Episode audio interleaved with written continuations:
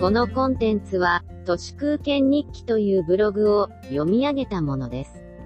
2021年1月5日火曜日、年明け、出かけなきゃならない会社そのものがなくなった私は、入れたてのコーヒーを魔法瓶に入れて、暇な時に近所を散歩しています。コロナよりも前は、平日プラプラ歩いていると、世間の目がなんだか気になったのですが、もはやまるで関係なくなってきて、むしろ街が混雑する土日は外に出ず、平日の空いてる時間を狙って、最低限の買い物とかしています。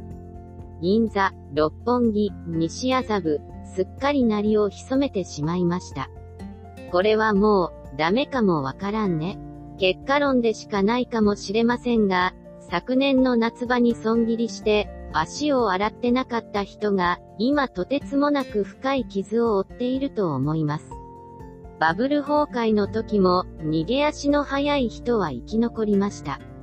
私の叔父はバブル崩壊の煽りを受けて、いたずらに頑張ってしまい、命を縮めました。大したことない、なんとかなる、今が頑張りどころなんていう現状維持バイアスは、結局のところ大量の茹でガエルを黙々と茹で上げることになっていきます。茹で上げられていく静けさの中で街の色が少しずつ消えていきます。二度目の緊急事態宣言は緊急ですらない、よくわからないものになりつつあります。零細企業向けの持続化給付金パート2が来たら、私も申請できるでしょうか？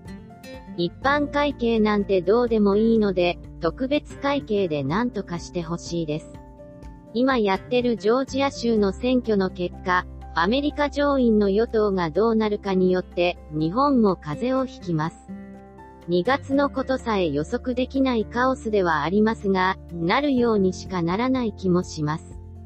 最近は行政書士並みに、役所のワードやエクセル書類を毎日埋めまくっています。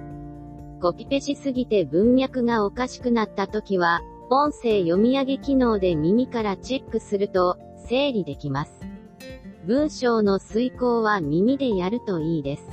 整理できるだけではなく、それまで想定していなかったアイデアが思い浮かぶのも、一旦書いた文章を耳から聞いている時だったりします。未だに、エクセルをワードみたいな書類作成のために使っている役所とかあって、ある意味、タイムマシンだなと思っています。私は勝手にハードロックダウン、指標は地高指標の死者数しか見ておりませんが、東京都内のコロナ死者数が増えてきております。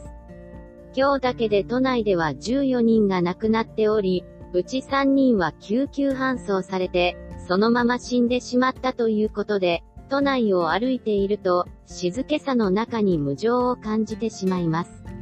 政府が先手を打ってくれないとか、緊急事態宣言を発布してくれないとか、ひたすらくれない族、くれないの豚しかいない朱子学カルトの日本ではありますが、この国のありとあらゆるお立場ご身分は、しょぼい中間管理職でしかないので、リーダーシップなんて花から期待できません。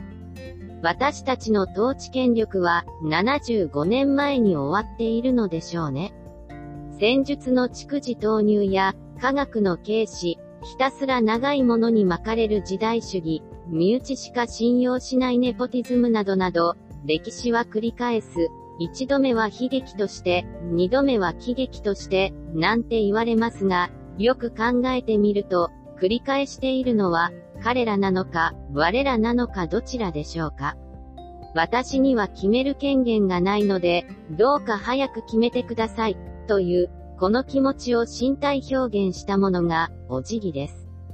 同調を相手に見せるのは、よく言えば信頼ですが、実態は、媚びへつらい、服従です。